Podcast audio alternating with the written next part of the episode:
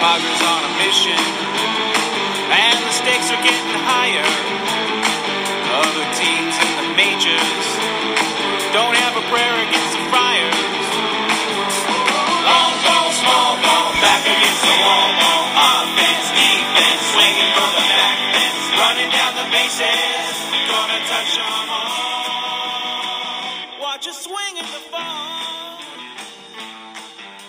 Greetings and welcome to the East Village Times podcast.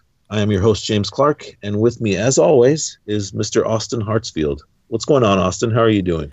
I'm pumped that I probably get to talk about a bunch of my side poodles today with somebody who knows way more than I do. Yeah, eh, we are privileged to have Mr. Eric Longenhagen here of Fangraphs, uh, lead prospect analyst, and uh, it'll be awesome picking his brain. What's going on, Eric? How are you doing today? Hey guys, I'm I'm doing pretty well. Got a lot of uh, stuff going on. Finishing up a manuscript for a book that my writing partner and I, Kiley McDaniel, are um, are just sort of put, putting the finishing touches on, um, and then we're rolling right into off-season list time. So um, it's it's a busy, it's it's it's very busy, but um, but it's fun. But it's fun. Even though there's no more baseball, there's still there's not a day off for for you, correct? Yeah, we uh, there was other than some fall scrimmage stuff like um, you know like there is still some stuff going on, but uh, but it's mostly done. Yeah, it's the 2019 season has concluded. It's it's sad, but um, Definitely sad. I'm just sitting in in my home office now for the next couple months and and bang out all these lists. It took me it took me a while. I was just like I went from having baseball every single day and being at the field every single day to having no baseball, and I feel like somebody took my like stuffed animal or something. I'm so sad. Yeah, it does become uh, like a security blanket of sorts. It does the the routine changing does have an have an impact on you. It is kind of strange. It's it's it's it's a tough time, but we will truck on. Um, Eric, give me give me some thoughts. Last week, you broke uh, the news of the Padres signing a Mexican left-handed pitcher by the name of Zayed Salinas. Uh, give us a little bit about that left-handed pitcher and uh, what you've seen from him. Sure, yeah. So um, the signings coming out of Mexico were sort of halted for a little while as MLB seeked to change uh, some of the rules. So it used to be that the team, like the parent team of the Mexican prospect, could keep a lot of the bonus that the player ended up getting, and that the difference, whatever the player ended up getting, uh, was all that would count against teams' bonus pools, and it was sort of a loophole that, that teams were exploiting to sign, you know, to throw money at at talent um, in Latin America that they weren't able to in other areas anymore. Um, and uh, it was obviously not great that these the Mexican teams were skimming huge uh, chunks of the bonus away from uh, their players. And so for a while, like the signing Mexican players, there was a moratorium put on it until new rules were put in place. Um, and so uh, this kid was we had him rated as the uh, the top player uh, from Mexico during this year's signing period. He is a two way player, but realistically profiles more as a pitcher. Uh, it's you know an athletic, lean, six foot one frame. Most of the prospects, especially the pitching prospects coming out of Mexico, are a little stockier. They're they're typically stout, uh, 88, 91 with the changeup types. This guy's built more like another Padres prospect was at the same age, Agustin Ruiz, uh, where there's a little bit more projection to the body. So it's it's loose, uh, athletic, repeatable delivery, upper 80s with a good curveball right now. You can project on the changeup because of the athleticism and the arm action. And then as an outfielder, he's like, you know, obviously it's a plus arm, uh, runs pretty well, ha- would have a non zero chance to stick in center field, and would have to develop uh, high end contact skills to profile because the frame doesn't really uh, project for power realistically. So, more likely he's something on the mound. Uh, just an interesting two way prospect, someone who will be in the 35 plus future value tier uh, of the Padres list when it comes out this offseason as like a long distance developmental project who uh, realistically uh, these players don't typically pan out, but this is this is an interesting, you know, a, a tier above uh, that type of player, the typical uh, up righties lefty with a breaking ball. Mm-hmm. Being that he's left-handed, does that give him a little more availability uh, availability to grow and, and kind of develop, if you will? Well, there's there's actually disagreement in the industry about this now. Okay. Most of the um, left-handed pitching is certainly rare, rarer than right-handed pitching, just because most people are right-handed. But because most people are right-handed, most of the hitting population is also right-handed, uh-huh. uh, and okay. so it's you could argue that it's actually a disadvantage to be left-handed because you will have you will be at a platoon disadvantage most of the time. Uh, but everyone needs left-handed pitching. Like you have to be able to get your opponent's lefty batters out. So there's disagreement about it, but um, but yeah, I think really what what makes this guy interesting is uh, the build and the two-way pedigree are rare coming from uh, this location and on the amateur market internationally at all. Like most of the guys you see uh, at Latin American workouts. There was just one here in Arizona this past week. Uh, they're all listed at, at shortstop. They're either shortstop or outfielder. Um, and uh, so to, to have someone doing both uh, is is pretty rare at this stage in Latin America. So I think that's pretty interesting. Yeah, definitely. It's it's nice to see the Padres dive into this market. Something that they they've done recently, but they hadn't done for a long time prior to 2016, 17. Um, give me a little bit about, you know, they had a pretty successful J2 draft, uh, J2 signing. Uh, instead of going for one huge prospect, they kind of allocated their funds around and, and got four uh, in the top 30. Uh, give me a little bit about Reginald, Reginald Preciado, who I've heard positive things from. Uh, a lanky kid, uh, already showing ability to, to square up fastballs at an, at an early age. Uh, ha, do you have anything on Preciado and, and, and, your thoughts on him in particular? Mm, yeah, so I obviously Preciado was this is the guy who's the highest uh, bonus for a Panamanian player. Mm-hmm. Uh, in, in history of this uh, current system, I think ever actually. But, uh, but yeah, so he was known at, as an amateur. He played on the Panamanian like junior national teams and stuff like that. He was seen at some of the the uh, the World Baseball Softball Organization like events. Um, he's 6'4", 180 switch hitter.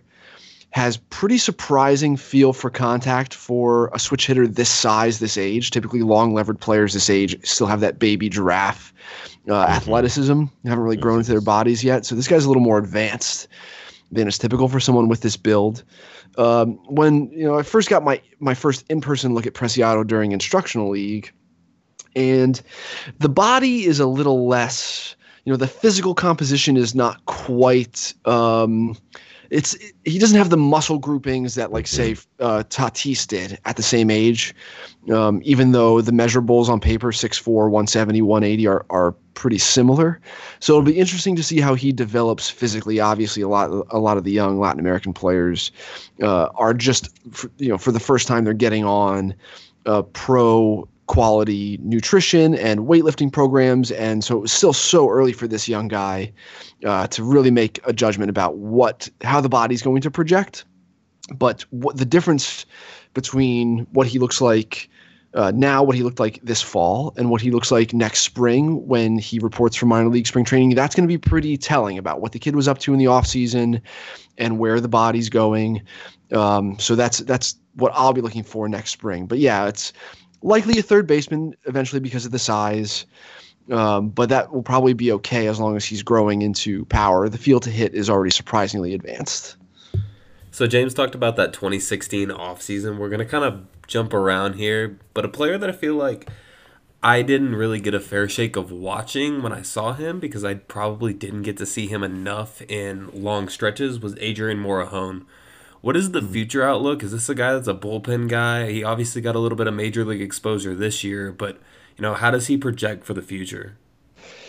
Yeah, is tough because you see him on the right day and you wonder why he's far away on a, on like say a prospect list from someone like Jesus Luzardo. It's you know 93 96 plus changeup, above average breaking ball with like much much more advanced pitch utility than is typical for someone his age. The the constant injury stuff, which was a problem again in fall league. He was scratched from at least one start with back tightness. Uh, he's had shoulder stuff uh, that is especially concerning. He's been shut down a lot for someone who's 20 years old. Um, even times that are haven't been reported, like there are IL stints that he's had essentially during spring training or during extended spring training that you know aren't on his player page uh, on MILB. So like there are hidden injuries in the in the track record as well, uh, and how we weigh that on the prospect continuum is is tough, right? Like obviously this guy's got like mid rotation stuff, and when I say mid rotation, I mean like uh, you know above average big league starter type stuff. Um, and for how old he is, uh, the pitchability is, is really advanced. So we'll see. He's one of those guys who, with the benefit of the high speed camera, the video that we've started taking now for a little less than a year um, over at the site, he he's not a spin efficient fastball guy. He's a uh, you know the seam uniformity on his fastball could be improved. The spin axis of his fastball is more about sink and run than it is uh, lift and the guys who with lift and, and ride to their fastballs are the guys who miss more bats with their fastball. So it's probably not a bat missing fastball, even though it's in the mid 90s. Um, we'll probably have him on the outside of our top 100 just because of the injury history. Uh, but on talent, he belongs squarely um, close, like probably close to the middle of it.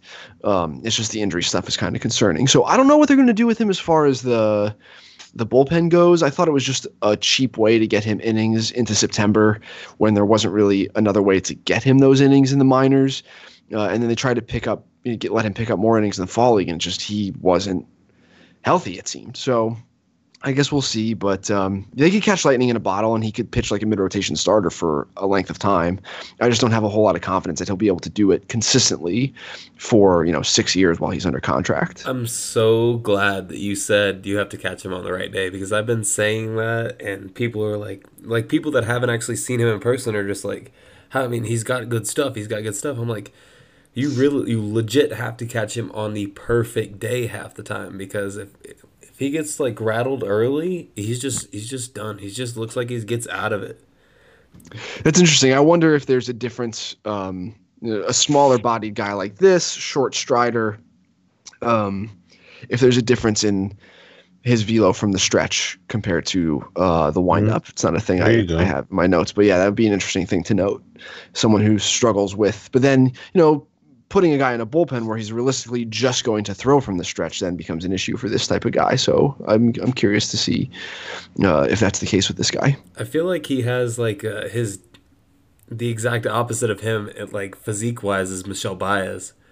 Uh, yeah. This is a guy that is ginormous that I was given a chair to talk to at one point because I'm a tiny dude.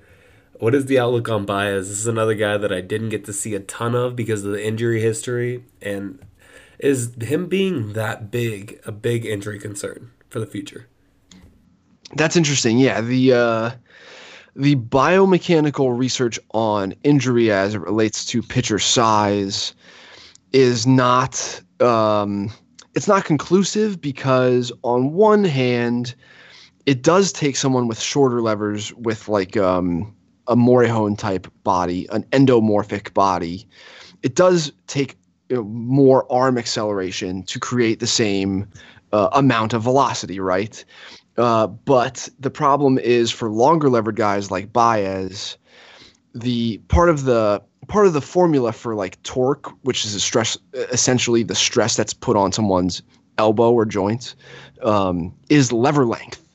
And so while yes, like all things being equal, the guy with a longer arm, his hand and the baseball are moving faster, if the other components are the same, uh, but the stress being put on his ligaments is arguably more. Like the formula is is not uh, necessarily kind to these types of guys. So, yeah, they've both had had injury issues. Typically, the way we go about thinking about it is we think you're more likely to get hurt in the future if you've shown a history of being injured in the past. Um, I think for Baez, the fact that his stuff backed up compared to that first that first full pro season when he was like 94 97 he's now like more 92 95 which is pretty average Uh, he's going to have to live off of that secondary stuff a little more often with an average fastball, uh, and that that should be okay. Um, but uh, but yeah, I think it's just the, his breaking ball quality is just okay. It's a plus changeup though, so he's going to really have to to hammer home that changeup and kind of dump the breaking ball in for strikes.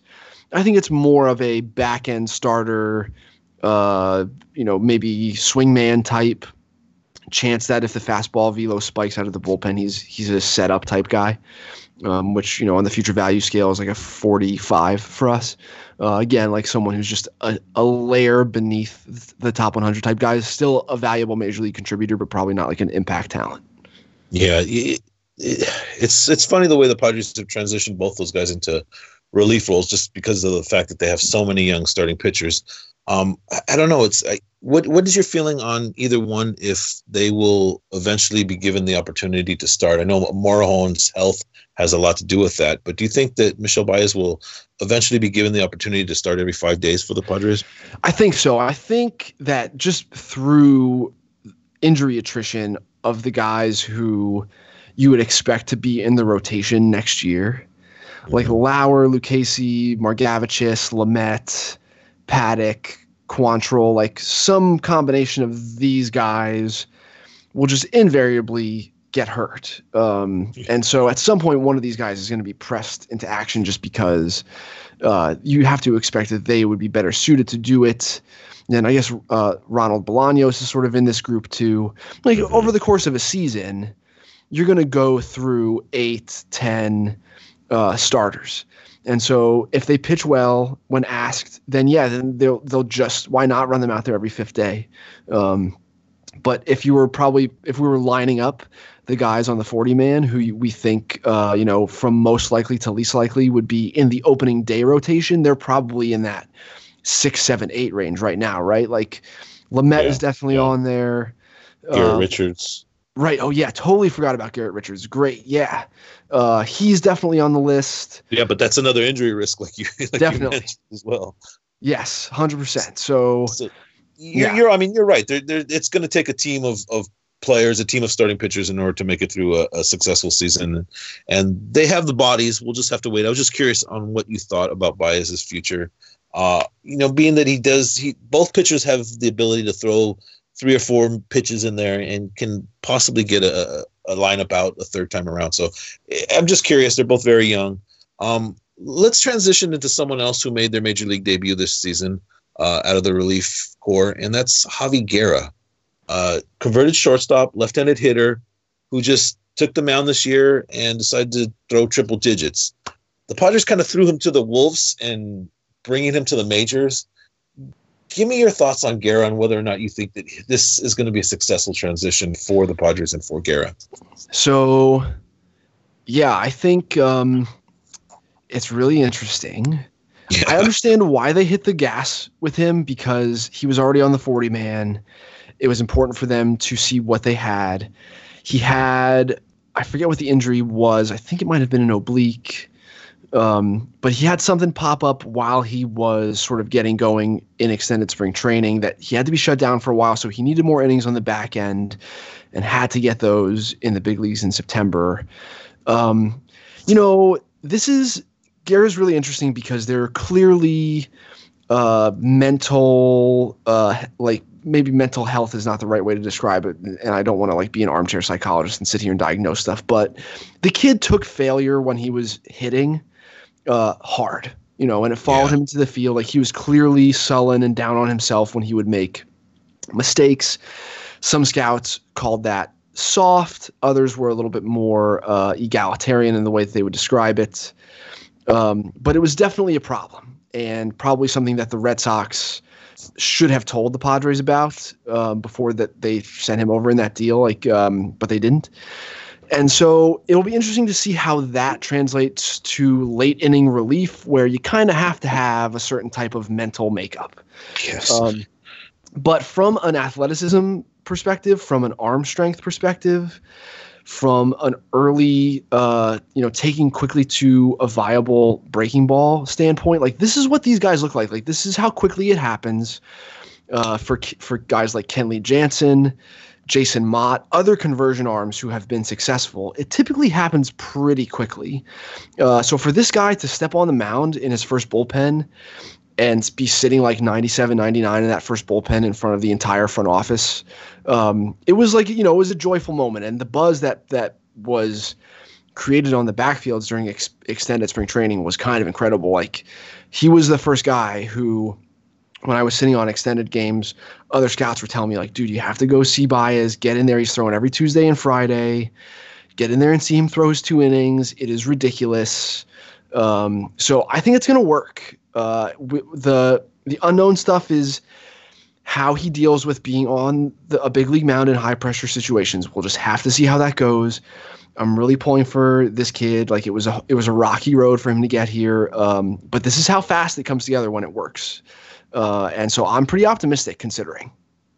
I want to talk about the catching situation because I feel like there's a spoil of riches down there when it comes to, you know, you had Torrens had the year that he had in Amarillo, you had Campusano, sorry, uh, you know, Blake Hunt, Austin Allen. Which one of these catching prospects outside of Campusano is the most impressive to you? Ooh, that's tough. Um, Austin Allen, it's going to be interesting if we get uh, robo-umps because then some of the stuff that makes him deficient on defense doesn't matter as much anymore, and you can just he can just go uh, rake. His numbers are definitely inflated above what I would expect him to be doing. Uh, I don't think he's a 320, uh, you know, hitter with yeah. whatever I don't know what it was 650 slugging or whatever. I think it's more of a 250 uh 320 OBP for, you know, 70 480 slugging type guy, which is still huge if he can catch. And um but uh but yeah, so um so he's certainly the guy where the the scale tips depending on what happens with the electronic strike zone coming here soon. Um, Hunt actually has Hunt hits the ball harder, more consistently than Allen does. Uh, but when Allen runs into one, like it's really pretty explosive. So Hunt is more of like the middle of the road. Like this is what an average, um, like sort of raw power guy looks like. And it's just hard to say whether over time a teenage catching prospect, like they're historically very volatile. You guys have the only uh, high school, like high picked highly selected high school catching prospect who has panned out at all over the last 10 years um, in Austin Hedges. There's just a, a, the attrition rate on these guys is, is very high. Um, so with Blake Hunt being sort of in that average physical tools category, if that stuff starts to erode over time because of the beating he takes, then maybe he's, he's more of a backup. And then Torrens is not really on the um, the prospect radar because his eligibility exhausted during his uh, that Rule Five year when he was up the entire year. So he's not you know quote unquote prospect eligible. But the folks I've talked to about him, he is also in that like average performing uh, group. Specifically, like he's in the um, he's got like above average uh, exit velocities. Uh, I was told, but like a well below average launch angle. Like it's a flat plane swing that's probably not going to produce a lot of power, even though he's hitting the baseball pretty hard. Um, and then his defensive abilities are probably the best of this group. Uh, so I would say comfortably Torrens projects as like an offensive minded backup with some ceiling if his swing can, can get dialed in uh, so that there's more power. Hunt is probably the more the most stable of the group. Uh, he's pretty generic. And then Allen is a guy who might be huge if it turns out that, oh, there's a DH in the NL, or oh, you know, you don't have to be a good receiver to catch anymore because it's not important to frame. So I asked you to leave him out the first time. What makes Luis Campusano so special? He's just for a catcher, like the body and the athleticism, the explosiveness is like ridiculous. Like it's hard to find guys like this. Um, if you go back and find video of of Campusano as an amateur, especially the summer before uh, his draft. You know, he's a soft bodied, slower, heavier guy.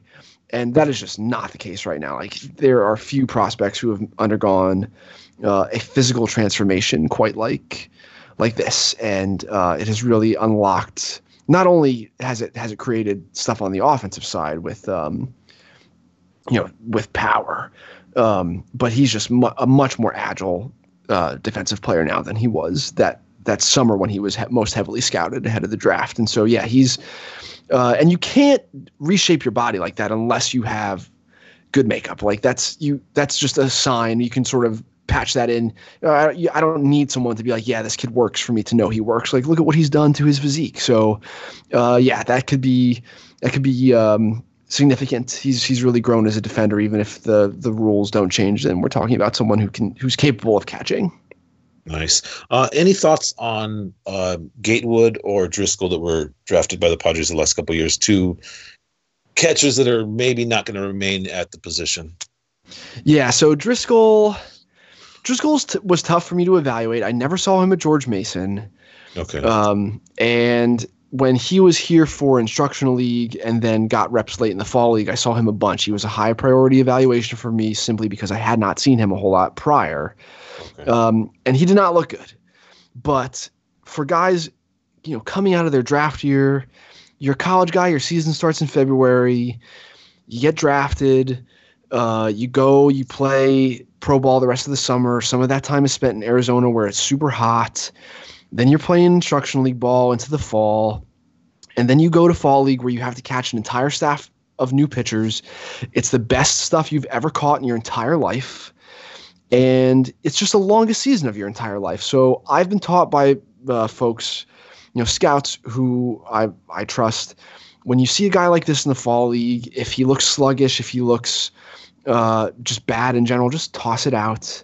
Um, Okay. He's probably exhausted. So that's what I'm inclined to do with Driscoll, and I'm more or less we're going to leave our pre-draft evaluation on him, which is like in that 35 plus tier, where hey, this is a small school player. There's some some ceiling because of the projection, like with the skills. Um, we don't know a whole lot about how the hit tool is going to translate because he's never seen pro quality pitching before, uh, and we don't want to use our fall look to to judge him on that either way. So he's just sort of in the in the unknown uh, Okay. territory at this point. And then who's the other guy you mentioned? Um, Nick Gatewood. Gatewood? Yes. Oh yeah, so like Gatewood went to uh, Tri Cities, and like the bat to ball stuff is kind of concerning. Um, he's another guy where there's there's power, um, but the bat to ball stuff is is is pretty raw. So Okay. um, so yeah, that's he's a high risk catching prospect as well. Yeah. Um, but there's definitely some pop there. Just curious on your thoughts on those. Those guys are kind of fringe, fringe type prospects, but just curious if you had any upside uh, thoughts on them. Um, let's stick on the AZL and someone who actually Sure. performed remarkably well, and that's CJ Abrams, who hit hit amazing 401 in his 32 games there, uh, put up a 1.104 OPS. Uh, you know, there were whispers coming out of the draft that whether or not he would be able to hit pitching, professional pitching, especially in particular the fastball. Or give, me your thoughts on Abrams and, and just how impressive he was, especially the power that he showed, which was kind of a concerning factor for him. Um, I mean, how impressive ha- was he for for his first showing in professional baseball? Yeah, the uh, the defensive stuff at shortstop is where we're not sure. I'm inclined to say that he is not a shortstop. He just doesn't have that. The way I would describe it is he can't make all the throws. When he's stepping into a throw, he has above average arm strength, but his throwing utility um, is below average. So I, I have him projected in center field. Uh, yeah, he rakes. You know, this he hit all through high school. He was a 70 or 80 runner all through high school. Even if you didn't think he was a shortstop, he was going to play somewhere up the middle. Uh, could his you know swing use a little bit more lift? Arguably, arguably, but his feel for contact is so good that you know you. It, I think it's fair to say that his feel for impacting the baseball in the air uh, is just going to come naturally. Uh, were his numbers way up above what I would expect going forward? Yeah, but um, I think it's fair to project a seven on the hit tool, uh, and you know, may, even if he's not lifting the ball just by virtue of the fact that he's making so much contact, he's going to hit for power, uh, and he's going to hit for artificial power through hustle doubles and uh, balls that he turns into triples because of the speed.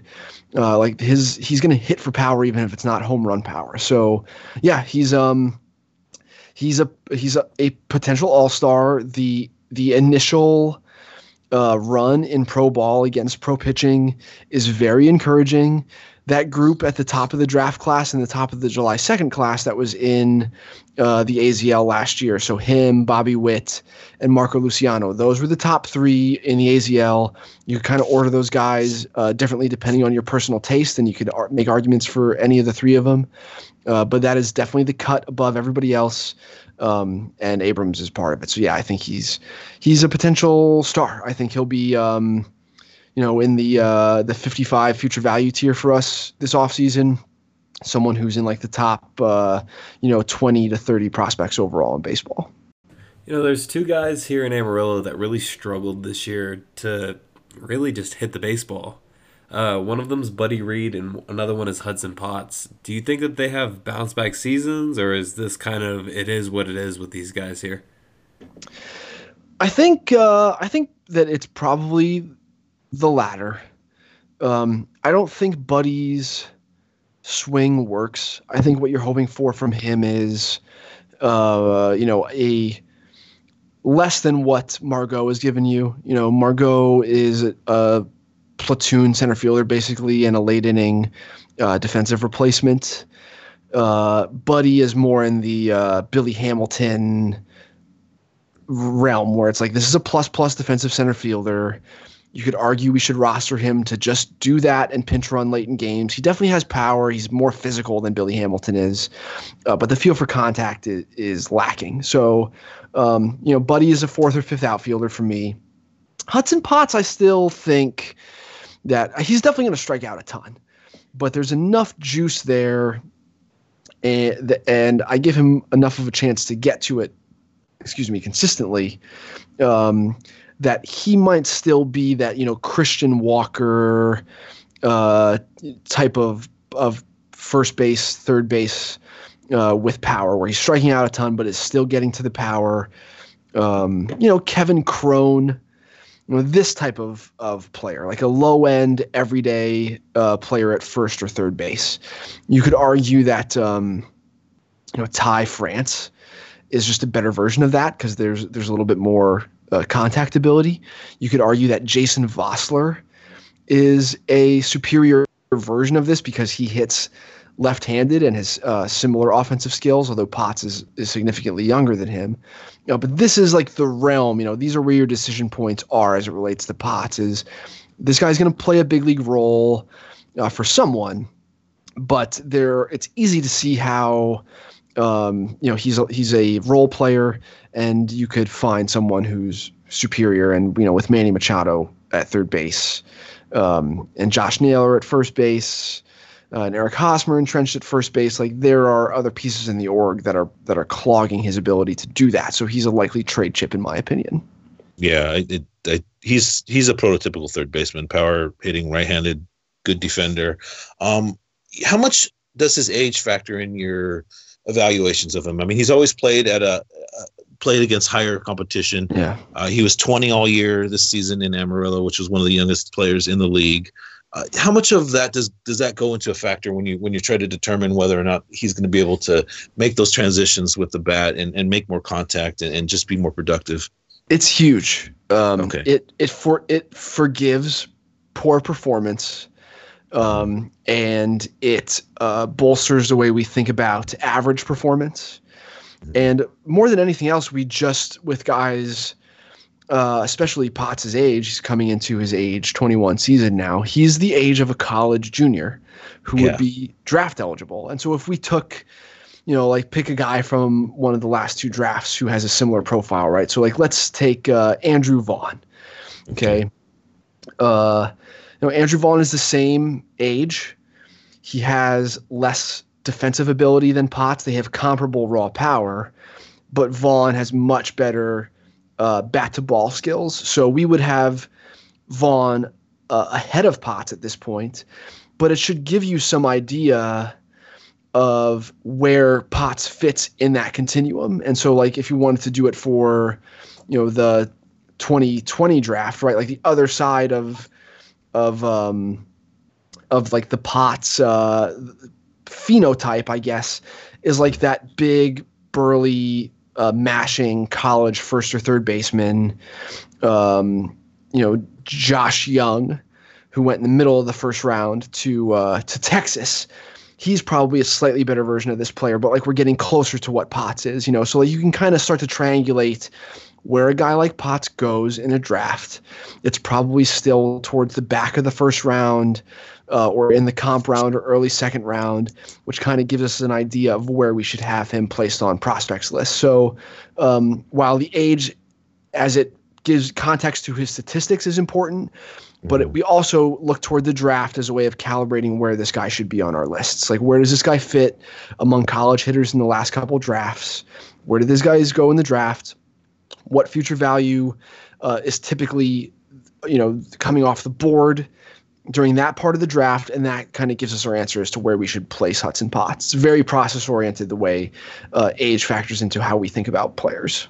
Awesome, awesome explanation. It's it's intriguing to hear how you guys are able to kind of factor in little things like this and, and, and kind of make your determinations. And uh, prospects value can go up and down. It's seeming seemingly at a drop of a hat with with a good productive year. So um, let's talk about someone who's definitely trending the right way, and that would be Joey Cantillo. Uh, fastball yeah. velocity is up from him uh, this season.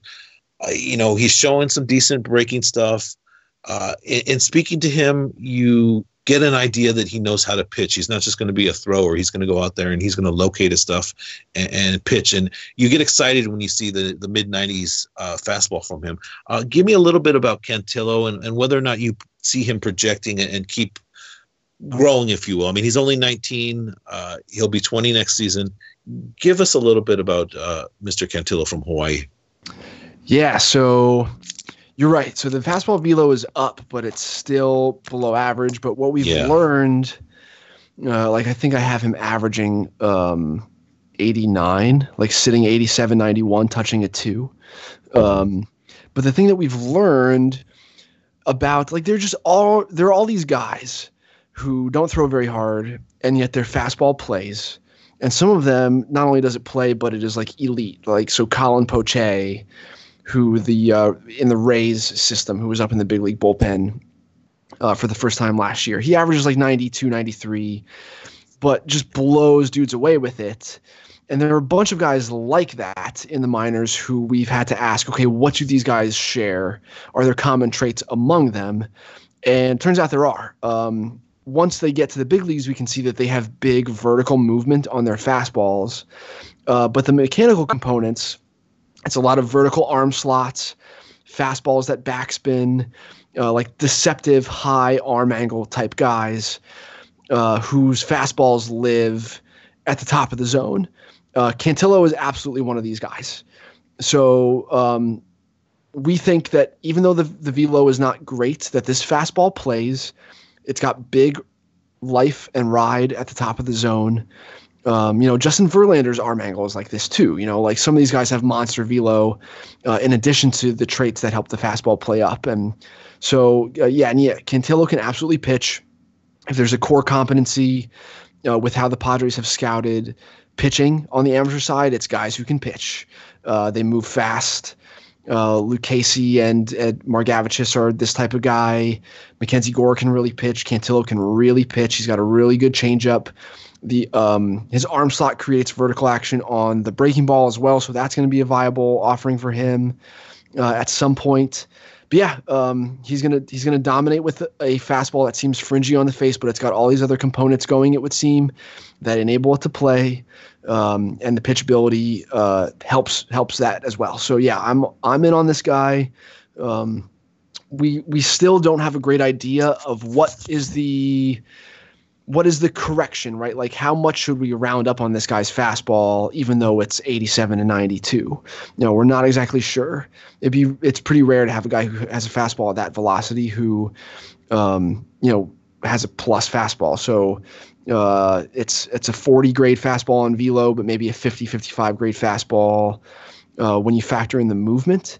Uh, it's weird. There aren't a whole lot of guys like this, but you can't deny the performance. It's a, it's a it's what we flagged him for early in the year. Like, okay, who is this guy? What is going on here?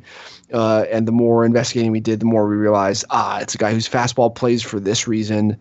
Um, but we're still trying to to calibrate how we value this type of guy um, amongst his peers who maybe have the fastball doesn't move quite like this. You know, like Morejon, it's harder, but it doesn't have this type of movement. Like, which do we prefer at this point? We don't have a firm answer for that yet.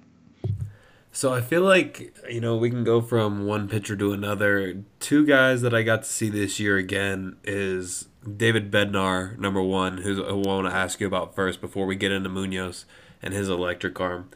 You know, what was kind of the the view of Bednar before the season, and did that change at all this year? We let's see, we had um coming into the year, our 2019 off season list, I can tell you exactly where we had Bednar in a moment. Okay, so we had Bednar 42nd in the system. Uh, we had a 40 future value on him, which is where we would stick like single inning uh, relievers.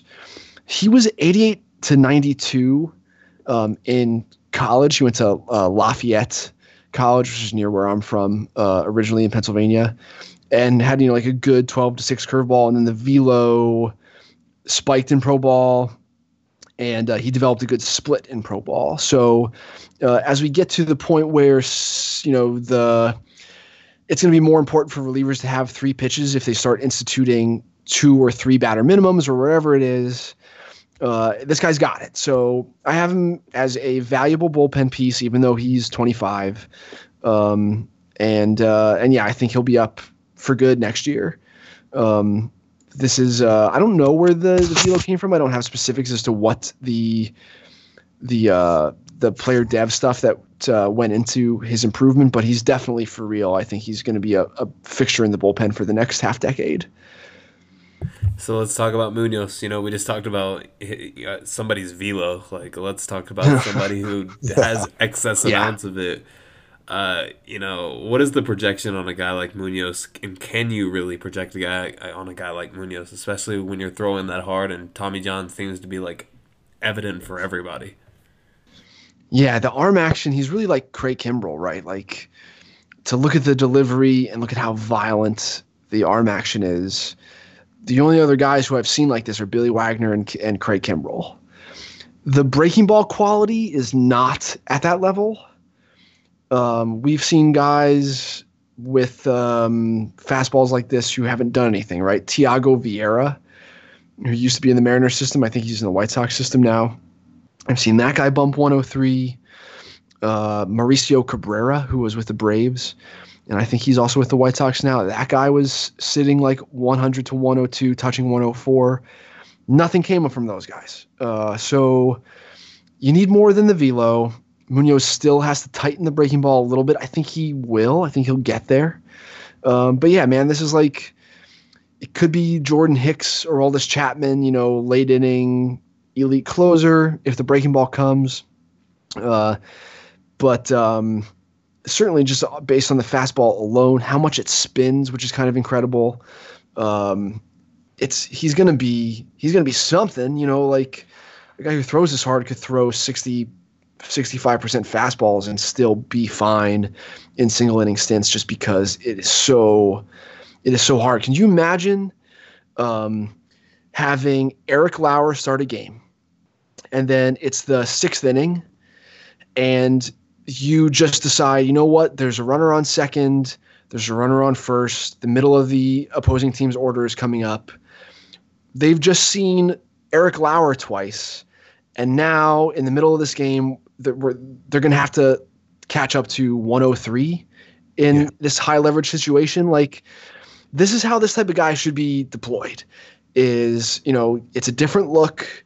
Uh, even if the breaking ball never comes, that fastball is, is going to be tough for hitters to to correct and and time.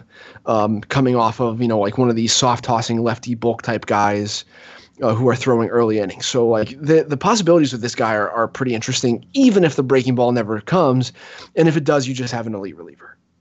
Yeah, you know, player development is going to be key for this this Padre team. I mean, they have so much youth and so many prospects that that need to be properly developed.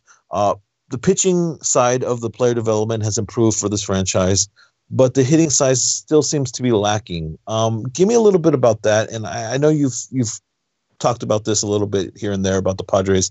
Um, give me a little bit about the fact that they do need to improve their player development and and just get the most out of these young men that, that are on the, the, the cusp of making it to the major leagues.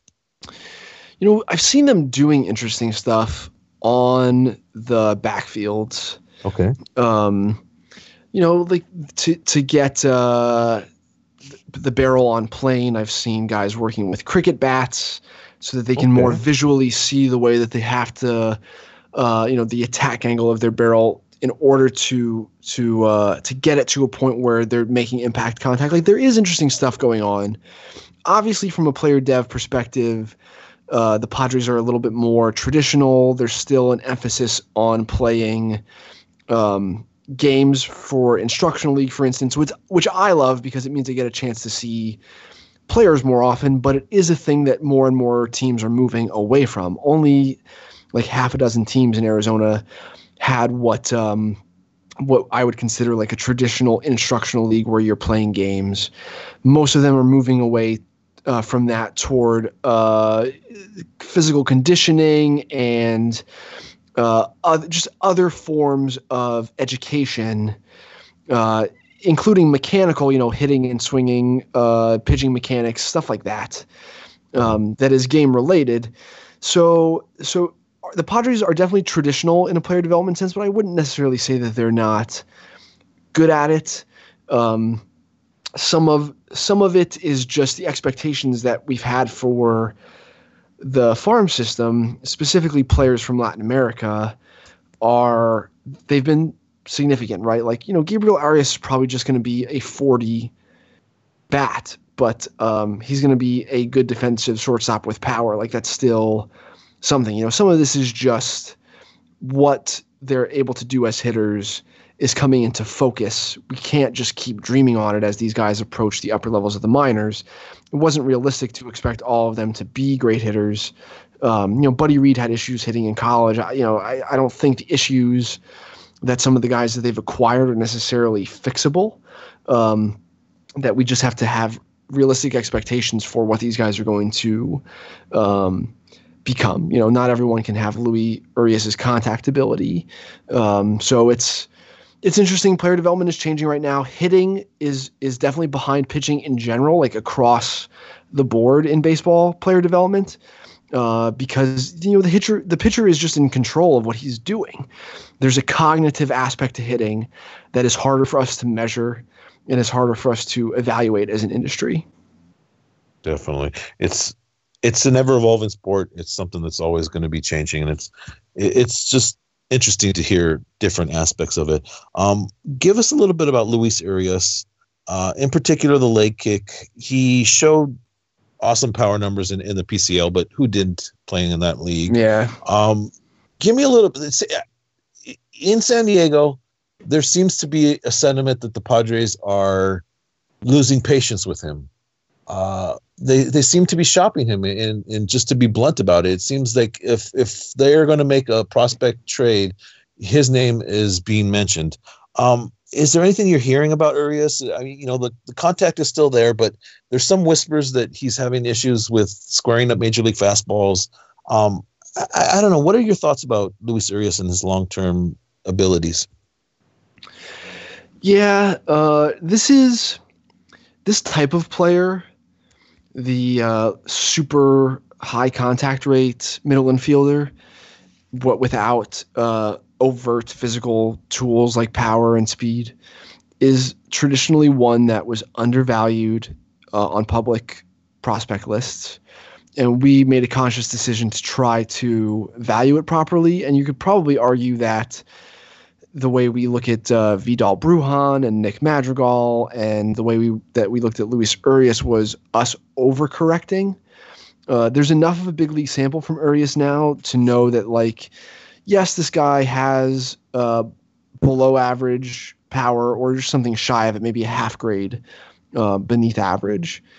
Um, and the way that they his swing has been tinkered with uh, to try to coax more power out of that swing to try to involve the lower half some more mm-hmm. uh, is maybe questionable.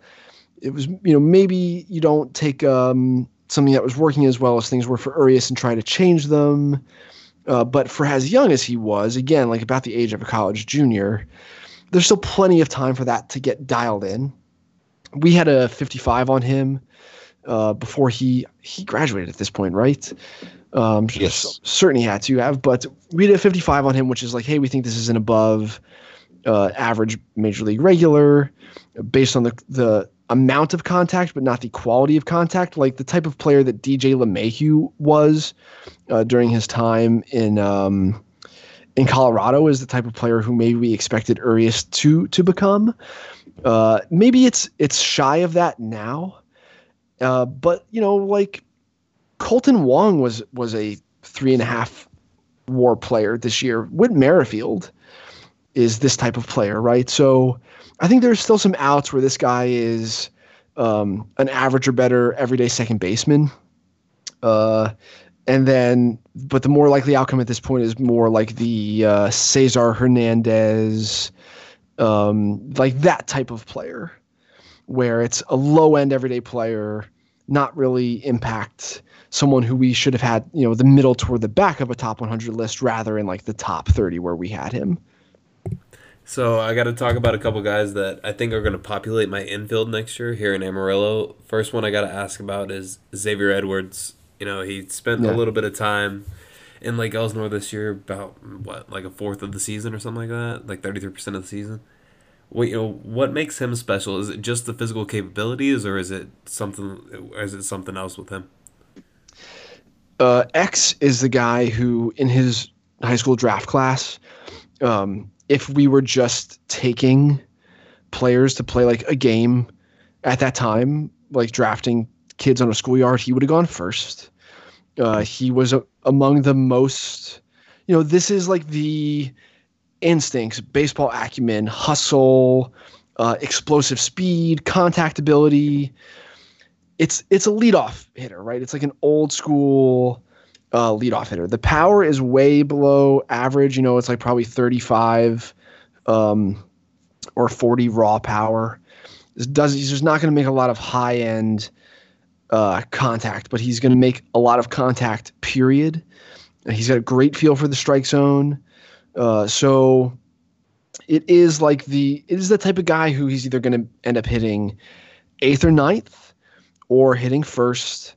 He can play both middle infield positions. He's probably a plus uh, defensive second baseman. He's you know high end makeup, uh, highly competitive. I think he was the youngest player on this Team USA Premier 12 roster that uh, you know Team USA baseball just sent over to Asia to play over the last couple weeks, which is also telling. Uh, just absolutely, at the very least, is going to be like a Swiss Army knife up the middle type who can do a bunch of things. Like I really like uh, Xavier Edwards. We have him towards the back of the uh, top 100 right now, just because of how we have a high degree of confidence in him being like a valuable everyday player of some kind, even if it's like a super utility type who is still playing uh, pretty much every day, even if he's playing a bunch of different positions. Uh, but he's not going to be like a middle of the order hitter or anything like that. But, um, but yeah, he's going to be so much fun to watch uh, next year at Double A. As like a 20 year old, it's going to be um, pretty interesting. The other half of that infield is probably going to wind up being Gabriel Arias. How big of a Yeah. difference for me is it going to be from going from Owen Miller every day at shortstop to Gabriel Arias? Yeah, he's flashy. Um, he's uh, like I said before. I think he's going to hit for power, and he's going to strike out a ton, and makes like be a, an excellent defensive shortstop. Again, that's not. I don't know if that's. There's a guy that's blocking him. A lot. you know, yeah. Um, there's a superstar, like a top of the scale, uh, one of the best players in baseball is blocking him. So I think that this is another guy who you'll see uh, bandied about trade rumors this offseason. Um, they have to consolidate some of this prospect capital. They have to. There's just not enough room on the 40 man for all these guys without losing them for nothing. So um, th- this is a prime candidate to be moved uh, this offseason. I would actually have odds on that you don't see this guy play shortstop at Amarillo next year, uh, just because that where you where are you going to do with this guy? Like where are you going to stick him? I think he has to. is his 40 man year. Next Uh, season, I believe. It's next season. I'm checking the site right now. was, we he have was a 2016-17 uh, international guy. Right. So he's Rule 5 eligible December 2020. You're right. So, yeah. So this guy maybe, this guy still has a year before they have to move him. Um, but that year creates leverage, right? Like this time next year, teams are going to be like, oh, yeah, you, you know, you want to Gabriel Arias to, to be the only guy we get back in a trade. You know, you have to put him on your 40 man in, in a couple Yeah, weeks, or else you're going to lose him. So, how about you, you know, pony up? AJ. Yeah. So uh, they might before they lose leverage on that end, they might be uh, it might be smart to move him now. Yeah, you're you're, you're correct on that matter. They they're definitely going to lose leverage because they're just just fluctuated with so much talent that is going to need to be protected eventually. Um, let's stick with the Amarillo theme here, and I'd love to hear your thoughts about Taylor Trammell. Uh, it was a big hoopla, the Franmil Reyes trade here in in July, uh, bringing in Mr. Trammell. Uh, give me your thoughts on him and whether or not he's going to be able to find the the consistency that a lot of young players lack. Uh, you know, you see him with such high upside, and then you see the low valleys. So, gi- give us a little bit about Trammell and, and and what you think from him. Yeah, so I have Trammell in left field because of the arm strength. I think it's kind of a problem in center field. Okay. So, some of the other guys we've seen with this level of arm strength, Ben Revere, um, you know, they just end up in left field. But I think he'll be an elite defender over there. He has a ton, like such good idea of the strike zone. So good. And I don't think he's going to hit for much power. Like the swing, the approach to contact is more like spray. You're going to see a lot of opposite field doubles from this guy. Uh, it's it's kind of Brett Gardnery. Okay. Um, but yeah, like again, high end competitive nature, just really excellent uh, makeup, an intense on the field guy, really plays hard, feel for contact. Like it is, it's all that stuff. I just think it's left field and not a lot of in game power. So we still have a 55 on him. We think he's going to be an above average everyday player. There, that one year he had, there was an outlier year for him two years ago, 2018 uh, where he was hitting for more power. We saw what he did at the Futures game that year, but um, there have been questions throughout the industry raised about the baseballs at that event. Um, no one who took BP at that Futures game ever took a BP as good as that uh, again that I've seen. Um, so you know that those bombs he hit uh, during the, the 2018 Futures game were kind of just like, yeah, it's it, you know we've corrected on that and don't think that that's the realistic uh, the realistic thing going forward. Um, but I don't think I, I think that the some of the struggles he had before um, the trade were um, like I think he's gonna be fine. So so yeah, I think he's gonna be a really good everyday player. I liked that trade for them. I'm not a you know a, a Franmil guy. Um, that type of profile, that right-handed hitting, no defensive value profile, is pretty available on um, Yeah. on the open market. Like that's Jesus Aguilar on waivers. yes, Uh, you know that's Corey Dickerson. The Uh, left-hand version. Yeah. Right. So like there are guys like that floating around. I thought that uh, it made sense for Cleveland to do it because they so desperately needed uh, outfield help uh, during their competitive window. Um, so I thought that it was it was forward thinking of the Padres to to pounce on someone who I think be- is better a better fit long term in Trammell. Just what is like what is the future like value on guys like him? Is there a guy? Is there a prospect out there like him right now? Um. Yeah. There. There are. So like. Uh. Th- this is a class of player, like a bucket of player that definitely exists, where it's a contact and on base oriented offensive profile, and a tweener defensive fit. Like there's. It's not clear if they'll be able to play center field or not for whatever reason. Um. And so like uh Corbin Carroll Right. who the the Diamondbacks drafted in the first round is more of a sure fit in center field, but has a similar offensive look. Alek Thomas, another uh, D backs guy, uh, is almost exactly like this. I mentioned the Brett Gardner comparison earlier. It is that type of uh, of player. The the opposite field, um, the feel for opposite field contact that Trammell has is pretty rare.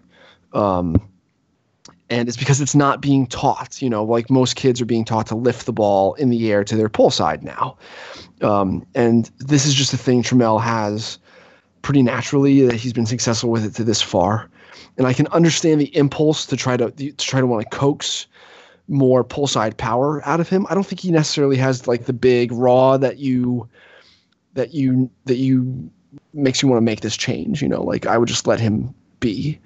Um, but yeah, like it's definitely a dwindling bucket of player that does exist. Uh, and it's more obvious when a player is this type of player because it is standing out now as unique among the other guys who are just trying to like lift and pull, lift and pull. Last question that I have, and I'm sure James has one more. Reggie Lawson is a guy that I didn't get to see a lot because of an injury that I wasn't even told about or hadn't even found out about until like a couple months ago. What is the what is the outlook on Reggie Lawson and you know did his AZL performance uh, kind of help you at all in kind of analyzing him? Uh yeah, so he yeah, Lawson came late. There was a whole um there's a whole group of Padres guys, like Driscoll was one of them, Morejon was another, guys who were at Instructs, the older group at Instructs. Trammell was there as well, uh, who who only did a little bit of stuff in Arizona before they went to the um, like the prospect showcase that uh, the Don Welke Classic um, mm-hmm. at Petco, which is just a great idea. Um, let me see if I can pull up my notes on Lawson's last um, start in the fall league because I know that he was there uh, towards the end. I think he threw like in Salt River at Salt River the last day of the regular season. I just want to pull up. Yeah, I mean he's he's an impressive young pitcher. I mean he elected not to go through the the elbow surgery, and it looks like it's a, it's gonna work out for him. Uh, there's always that concern though that the the elbow's a little dinged up. So I don't know. PRP? We'll have, Do you guys know if did he have a PRP injection? I believe he did. They did. Okay. Yes, I believe they, I believe he did, and, and that's he he had contemplated whether or not going through the surgery or not, and decided to go that route. And velocity's up, his comfort levels up. Uh, I think what he said he was going to do was scrap the slider. Uh, I saw him at the the futures game and talked to him briefly. Uh, he he he his belief was the slider was what was damaging his elbow, so he's going to go more uh, curve changeup now. Um, I don't know. We'll have to wait and see. The the performances in the AFL were, were pretty impressive. Uh, give me your thoughts on him. I mean, he's still 22, going to be 22 most of next season. There, there's some upside with him. I, w- I would say. Right. Yeah. The the velo has been up and down. He's had some injury stuff dating back to that senior year in high school. Mm-hmm. Uh, there are definitely people in in baseball who think that this is a uh, you know a multi-pitch reliever. We have him evaluated more as a number four, number five, yeah, yeah. Uh, type of starter, uh, just because the feel for the breaking ball has always been there. His fall league run was was uh, he made you know I think it was three starts or three appearances or whatever. He only threw. Uh, 11 innings, but they were good. I think he walked only one or two guys in that 11 innings. I, he definitely struck out more um, than a batter per inning while he was here. Um, but um, it's again like so much of uh, so much of like uh, the what value pitchers are are providing right now depends on how many innings they can go. But teams are taking a different look at you know the traditional you're throwing 160 to 200 innings as a starter or you're throwing 60 70 innings as a reliever and that's it there's more in between uh, area now. And so if you're deficient because your command is fringy or you don't have that third or fourth pitch, you you don't have to just you don't get pigeonholed as a a single inning reliever anymore. Um, and so I think it's possible for uh, someone like Lawson, even if he does scrap that slider, to be a multi inning reliever or uh, you know just something like that where there's he's more than a single inning reliever, but not quite uh, a workhorse starter. So um, his all right. So here it is. Um, this is from October 18th or 19th. This is um, the start from which uh, Morejon was scratched due to um, his back issue. I have Lawson sitting 93 to 96 um, with a power changeup in the upper 80s and a low 80s curveball, like curveball 78 to 81. So uh, that's where the velo was at at the end of the fall league. So yeah, you're right. If he did have PRP, or if they had a decision to make between rehab and surgery in any way, uh, it seems like they made the right call. Yeah, he's he's performing well, and and you like to see that. It's it's always not it's not always the case uh, when it goes electing to go that route instead of surgery. So you know it's tough pitchers can go down at any second so it's it's yeah. it's it's a it's a tough tough thing for sure uh, eric thank you so much for your time i have one quick question for you um, I'd love to get your impression about Hudson Head, uh, a, a, talent, yeah. uh, first round talent that the Padres were able to kind of steal with a third round pick. Um, give me your thoughts on the upside from him. I've seen him uh, a couple times in batting practice. Impressive swing, gap to gap power. There's a lot to like with with what you see from him. Uh, give me your thoughts and impression on on young Mister Head. Yeah, so the Padres have done this in that that third round area a lot the last couple years, right? Where they take like the high school pop up guy. Uh, right. So like Mason House. Right. Yes. Mason House did not do anything on the high school showcase circuit. He was relative unknown, who had big time physical ability, but we weren't sure how he was going to deal with pro quality pitching because he had never faced it before, and he uh, flopped. And like Mason Thompson was injured, and like they took him anyway. Like they take a big swing in those middle rounds um, lately. Head uh, in the AZL, I really liked. He's a plus runner. You're right. It's all fields contact ability. Uh, the frame, in my opinion, does not portend a whole lot of power. I, I think it's going to be a contact driven uh, profile, but yeah, like the feel for contact is there. I don't have the same concerns like uh, you know Mason House just cannot. He just can't hit. Like yeah, he can't can't just hit, turns out he can't do. Yeah. Right. So this kid is not like that. The he adjusted to pro quality pitching pretty quickly, even though he hadn't seen elite uh, high school pitching before this. So feeling pretty good about Hudson Head. He'll be in that that 40 plus uh, future value tier for us um, coming up here this offseason where it's like a guy who they got in the third round who probably belonged in the sandwich round, early second round. Awesome, awesome. It's it's nice to see them doing this, uh, doing their due diligence and, and finding these these young players and and taking a risk because because sometimes you you have to do that. I mean, every play every player that's drafted is a risk, and it's nice to see them go the extra mile and, right. and do things like that. Right. Like, um, what reasonably do you expect to, to get in the third round? Like, yeah, right? Like, might as well take a swing at someone who has a lot of risk if the upside is it merits it. Yeah, exactly, exactly. You know, one more thing before we get out of here, I'm wondering if you had uh, your thoughts on J- the Jayce Tingler hire, and if you had any interaction with him over the years uh, in, in in and around the backfields and stuff.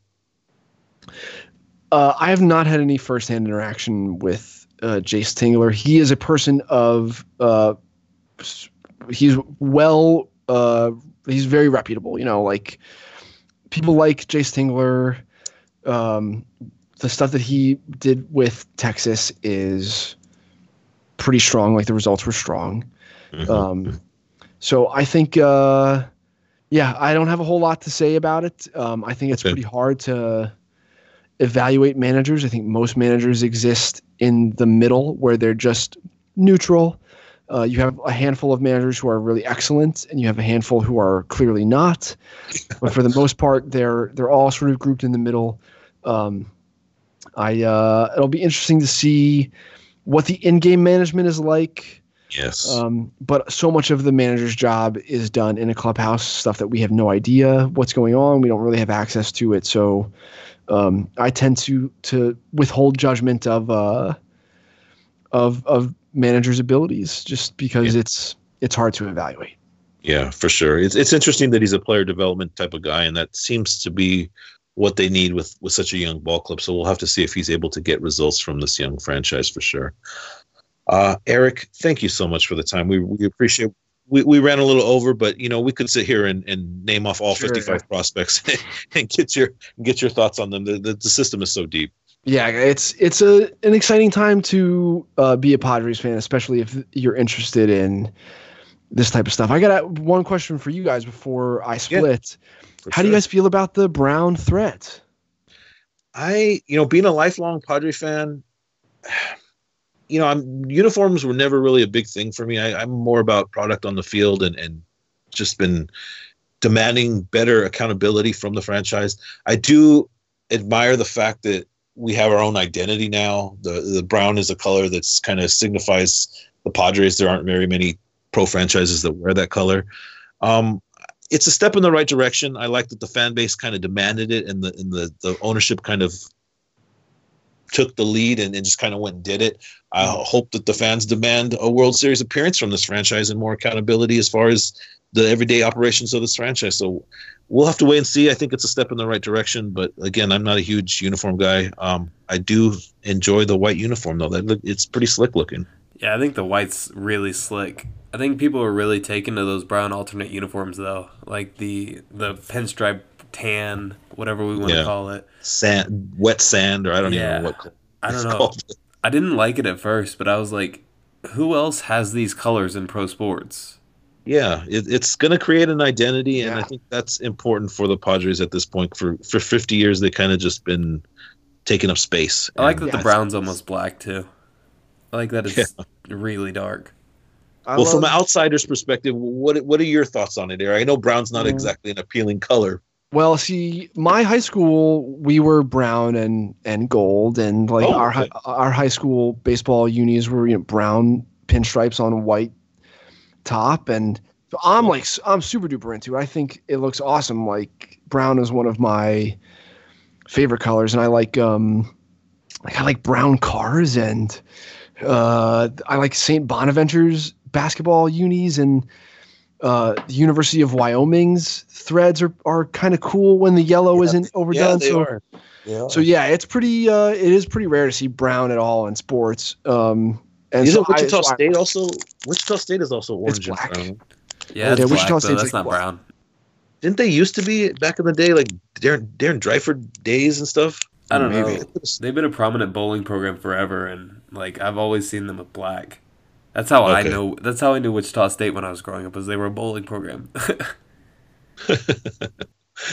All right. Well, the brown is definitely back in San Diego. Fans are snapping up, snatching up the gear left and right. Um, it's kind of interesting to that there's no more blue in the in the uniform. It's it's a little surreal um, feeling for for the, for the for the San Diego fans. But uh, all in all, I think it's a it's a it's a step in the right direction for this franchise, and and that's ultimately what we all want.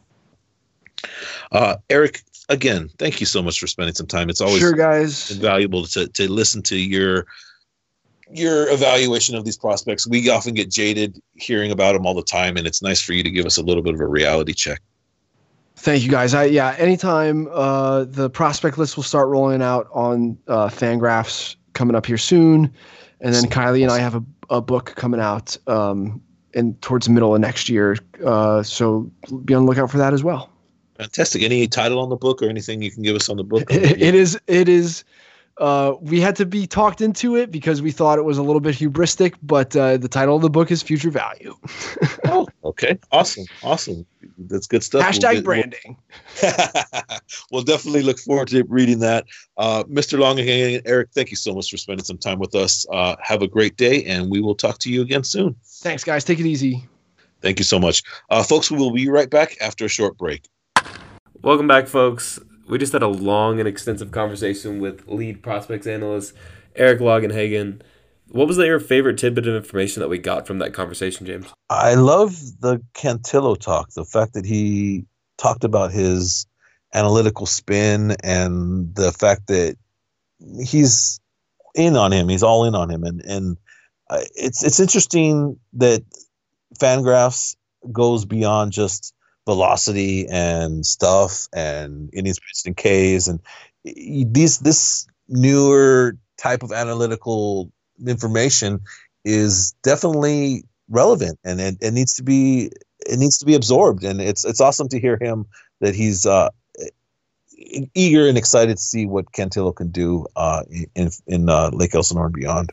You know, it's kind of cool because I, I eat this stuff up. Like, I could listen to Eric talk all day about Padres prospects. I could listen to him talk all day about prospects in general. and it's cool to get his opinion on a guy like Morejon to where I don't I'm not really super sure on, you know, and it sounds like he's kind of the same way.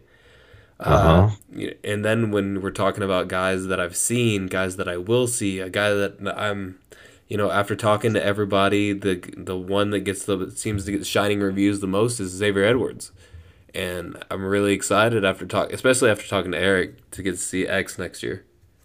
Yeah, he's definitely uh, a gamer, a baseball purist, if you will, someone who's going to put his best foot forward. Uh, he'll probably start in Lake Elsinore, but I would imagine you will see him eventually in Amarillo uh, if he just continues to progress like he is. That this has been episode 114 of the East Village Times podcast. East Village Times podcast is signing out.